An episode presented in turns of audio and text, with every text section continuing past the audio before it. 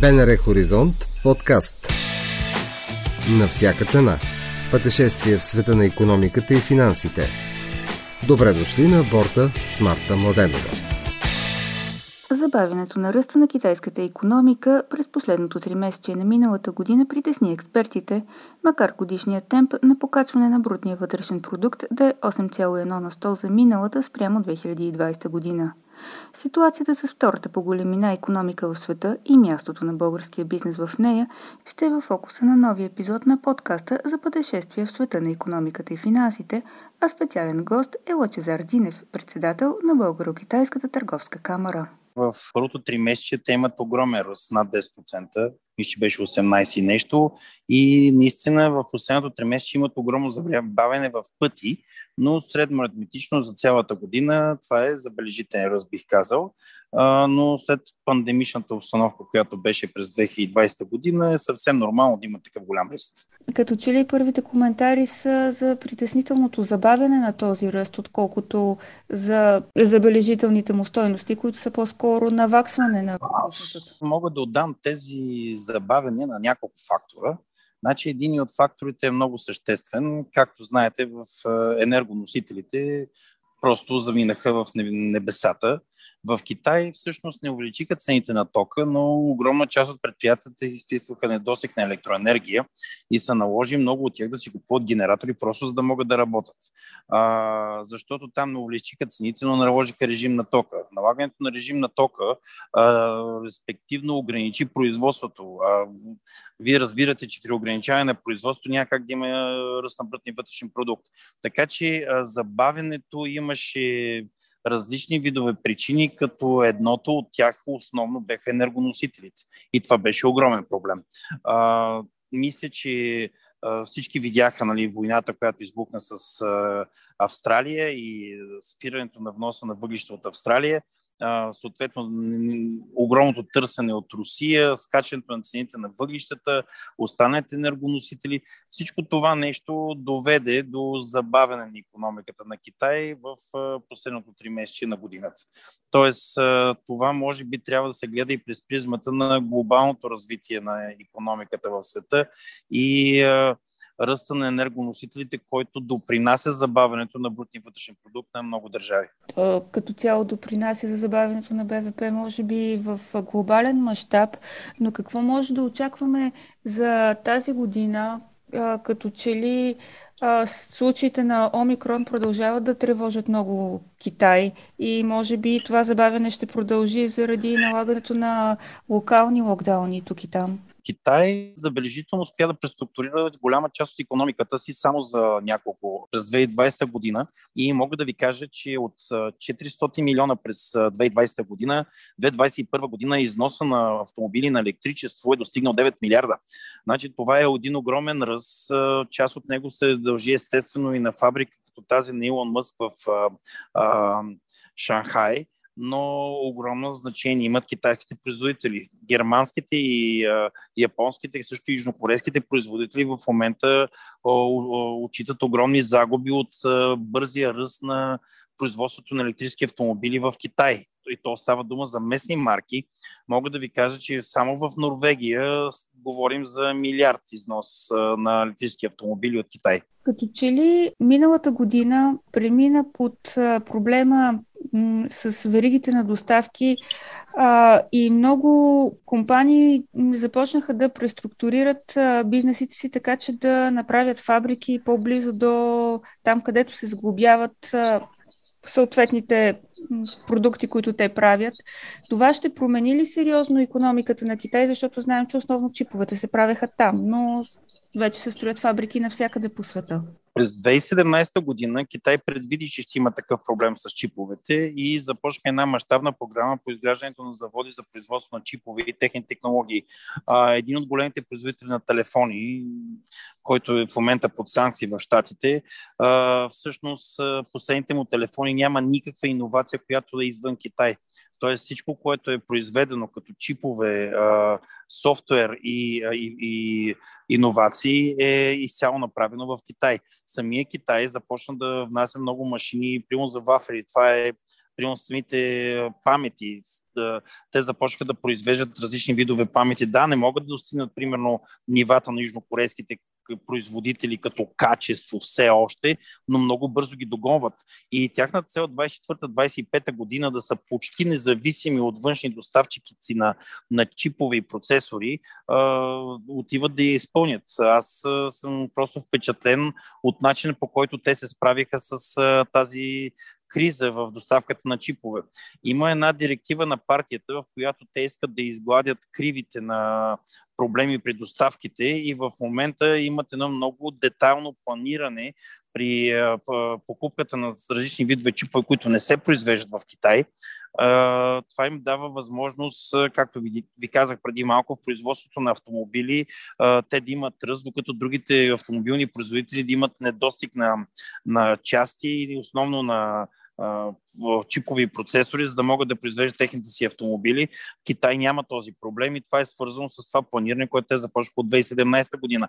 Но има един друг проблем, който е свързан с великите на доставки. Това е огромната цена на доставките на контейнери от Китай за Европа, за Съединените щати, като за Европа, нали, ние в Европейския съюз сме изключително удивени, защо комисаря по конкуренцията Мергрета Весенгер, която е от Дания, не санкционира датската фирма, която прави 50% от брутния вътрешен продукт на Дания, Мерск, която владее 80% пазара на контейнери. И скачането на цената от 800 долара на 16 долара на контейнер е определено нарушение на конкуренцията, но Европейската комисия в лицето на Маргрета Вестенгер от Дания не предприема никакви мерки.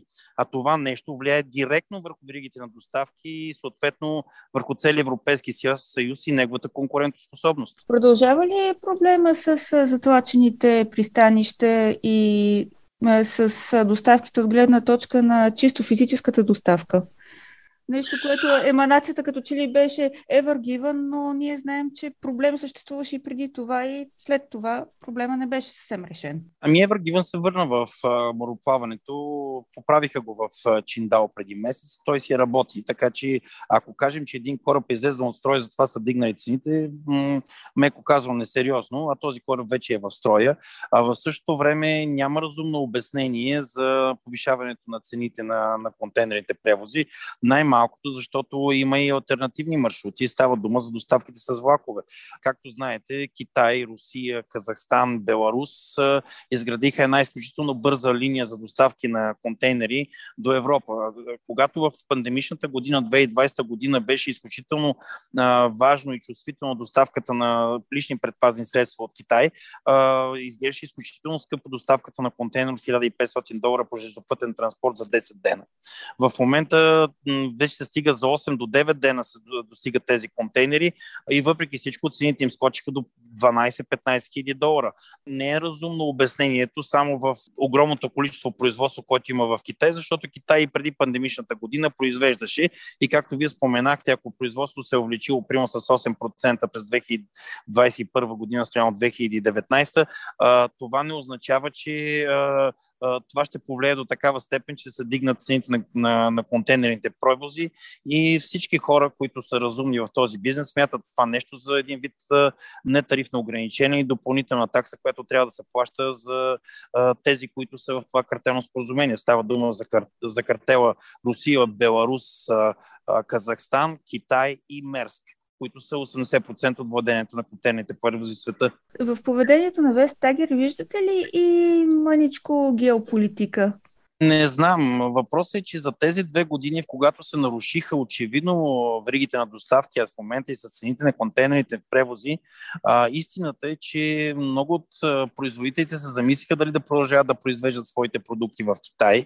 А, но, както примерно ще вземем за пример Америка, а, те дори наложиха едни допълнителни мита, но това не спря а, продажбата на стоки в Штатите и всъщност бюджетният дефицит, т.е. не бюджетният дефицит, а дефицита по търговското салдо с Китай продължава да бъде отрицателно и изключително голямо. В момента той е всъщност два пъти по-голямо, отколкото при подписването на споразумението, въпреки че Китай започна да изпълнява фаза 1, т.е. покупката на царевица. Мога да ви дам само един пример. През 2020 година покупката на царевица от Штатите беше за около 400 хиляди тона. В момента тя е 19, също 20 милиона. 20 милиона тона царевица. Това естествено пряко рефлектира върху България, защото през прословутата 2020 година ние сме изнесли близо 400 хиляди тона царевица, а през 2021 при започването на фаза 1 и а, натискането на китайските корпорации да купуват от а, тях селстопански продукти, България има нула износ на царевица за Китай. Тоест, а, а, нагласенето на международните доставки и намаляването на бюджетен дефицит с щатите пряко рефлектира върху България. България в момента има в сравнение с 5 години назад има два пъти увеличение на бюджет, на, на дефицита по, по текущото салдо с търговията с Китай и, и надхвърляме милиард, което смятам, че трябва да бъде решено по някакъв начин, защото ние изнасяме изключително и само суровини, над 90% от износени за Китай. Ние нямаме иновативни продукти, докато Китай изнася основно иновативни продукти. най-голямата му най-големи износ на телефони, компютри, включително соларни панели и такива, които са свързани с възобновяеми източници. Вие не веднъж сте обръщал внимание на това, че правителството трябва да има малко по-различна политика при отношенията с Китай, когато говорим за търговия и подпомагане на българския бизнес, който се развива в Китай. Какво бихте казали сега на новите управляващи? Какъв съвет бихте дали? Ами новите управляващи най-малкото трябва да се слушат съветите, защото ние може да ги даваме, ако те не се слушат. За тях става абсолютно безпредметно да го правим. А, примерно в България не участва почти никакви изложения в Китай и текущия вице-премьер Калина Константинова, примерно аз имам писмо от нея, че едва ли не е едно изложение 14 и 16 година в Сиал и едно изложение Chan International Import Expo през 2018 са напълно достатъчни за представянето на български продукти в Китай. За мен е това нещо е безотговорно поведение. А, също така огромен проблем е, че ние имаме само две търговски представителства, посолство в Пекин и консул в Шанхай. А, ще ви дам пример за една друга страна, каза се Холандия. Те имат 22 а, търговски представители и съответно така наречените СТИВ, т.е. сътрудни търговско-економически връзки или търговското аташе, а, при тях са над 30 човека. България имаме само двама и те са в точно тези два града. За мен това е тотално неоправдано, защото реално погледнато ние не може да рекламираме и да привличаме инвестиции от Китай по никакъв начин при такова положение. И за мен е много важно да се направи нещо като стратегия, която беше започната, загадната да го наречем, не започната през 2020 година. И се надявам новите управляващи. Ние ще, още днес ще имаме среща с представители на парламента, в които ще изложим нашата виждане и нашата позиция и най-голямото ни притеснение всъщност е, че Китай изкара нова концепция за новия петгодишен план, в който ще има изключително целенасочено а, подпомагане на малките и средните предприятия.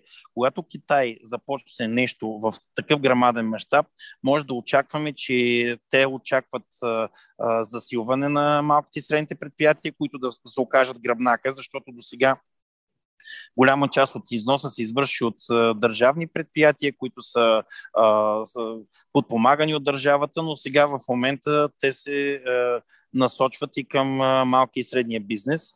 В България, за съжаление, не виждаме такава насока. Най-малкият пример, може да ви кажа, е Българска банка за развитие, където а, големите кредити са 4%, за малки и средни предприятия отиваме на 10%. Мога да ви кажа, че потребителските кредити в много от банките са от 3 до 5%. А, и това е несериозно. Тоест, а, не виждаме и в новото правителство целенасочен под политика за подпомагане на, на, на сектора на малките и средни предприятия, а в контекста на, на цените на ток, газ, всякакъв вид енергоносители и това, че примерно съседни нам страни като Турция или примерно Сърбия получават на до 4 пъти по-низки цени на газ или на електричество, много трудно ще оцелеят. Не говорим за развитие и за установяване на някакви по-добри търговски отношения. Ние говорим в момента абсолютно за оцеляване на българския бизнес. Ако се върнем към Китай, как си обяснявате това неглижиране на този пазар от правителството? А, някакси предпазливост от а, гледна точка на сложната геополитическа ситуация около Китай или нещо друго, което м- кара правителството да бъде невнимателно, да го наречем? Когато ми написа госпожа Калина Константинова като замминистър, че няколко изложения са напълно достатъчни в 10 годишен период с Китай, аз не обърнах внимание, но след което а, госпожа Даниела Визиева, която беше министър на економиката, ми написа едно писмо на мобата нали, да открием повече търговски представителства. Те казаха, че нямат средства. Аз казах, добре, ние ще платиме тези представителства, дайте да ги открием. Тя ми написа съвсем така, бих цитирал дословно един цитат, че а, много е добре, това е изключително полезно, те имат опит, правили са го и е много добре за български бизнес, но няма да го направят. Тоест, Министерството на економиката много иска, но няма да подпомогне износа на, на компании за Китай.